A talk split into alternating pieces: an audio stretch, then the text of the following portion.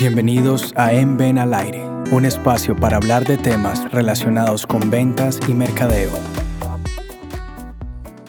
Bienvenidos a este nuevo episodio de En Ven al Aire. Hoy estamos con nuestro director Luis Fernando Escobar. Bienvenido. Hola, ¿cómo están? Saludos a todos los oyentes y quienes nos acompañan en En Ven al Aire. En nuestro episodio 6 hablamos sobre el liderazgo y las características de un líder, ¿cierto? Ahora hablemos sobre qué es ser un líder de un equipo de ventas de alto desempeño. ¿Cómo traduzco yo el liderazgo a un equipo de ventas? Bueno, eh, muy chévere que hablemos de este tema porque una cosa es liderar un equipo administrativo, una otra tema es hablar de un equipo de ventas. Pues nosotros con nuestra experiencia, con las empresas que hemos trabajado en Colombia y en el exterior y experiencia personal en muchas empresas, hemos detectado tres puntos básicos. Eh, un verdadero líder de equipo de alto desempeño, primero, eh, construye con cada uno de los integrantes del equipo su plan de ventas. O sea, cada integrante de un equipo de ventas tiene su plan de trabajo mínimo trimestral, semestral anual construido con su líder, enfocado en el mercado, análisis de, situación, eh, eh, metas y objetivos, estrategias de venta. Segundo, el líder tiene muy claro cuál es el modelo comercial que deben ejecutar y segundo, el protocolo de ventas, los pasos de la venta consultiva o venta que deben realizar. Con estas tres herramientas, con el plan de ventas, el modelo comercial, que es cómo nos vamos a acercar al cliente, y el protocolo de ventas, que nos especifica cómo negociar con los clientes en un gana-gana, el líder ya le está dando las herramientas y parámetros que necesita su, su equipo de trabajo.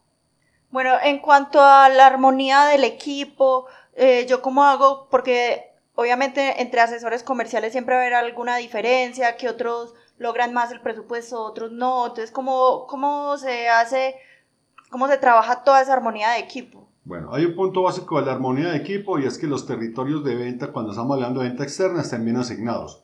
Que haya un equilibrio entre el presupuesto y el potencial que yo puedo alcanzar y que sea más o menos igual para todos. Ser exactamente igual es imposible, pero sí que haya un equilibrio y que todos los vendedores tengan igual oportunidad, ya sea en venta externa o en venta de almacén, por horarios, por puntos de venta.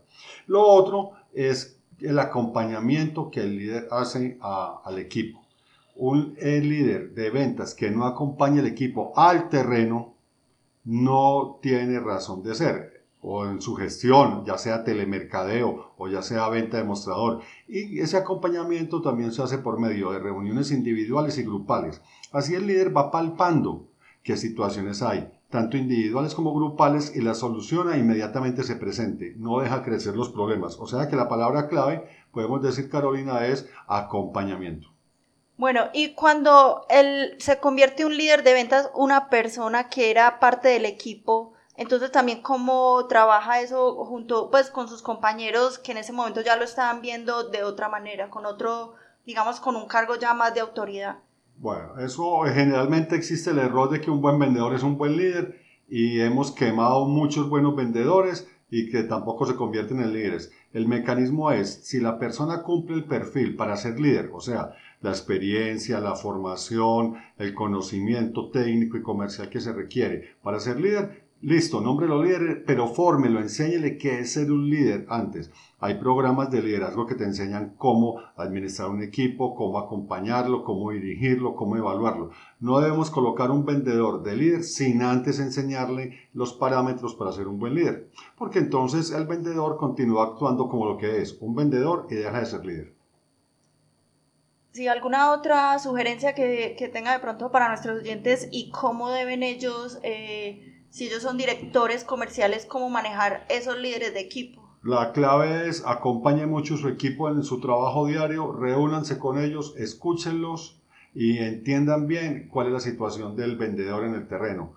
Eh, enséñele a pensar, enséñele a ser estratégico, oriéntelo y recuerde, eh, dele soporte permanente. El líder trabaja para el equipo y no el equipo para el líder. Si conservamos esa, ese enfoque de que nosotros trabajamos para el equipo, esa humildad, y veremos que el equipo dará grandes resultados y nosotros como directores comerciales seremos los primeros beneficiados. Muchas gracias por estar hoy aquí con nosotros. Bueno, muchas gracias. Cualquier inquietud, ya saben, eh, director arroba Escuela Nacional de Ventas y en nuestra página web podemos solucionar las inquietudes que tengan al respecto. Muchas gracias y hasta una próxima ocasión. Para conocer nuestros servicios, visite www.escuelanacionaldeventas.com y contáctenos a info@escuelanacionaldeventas.com.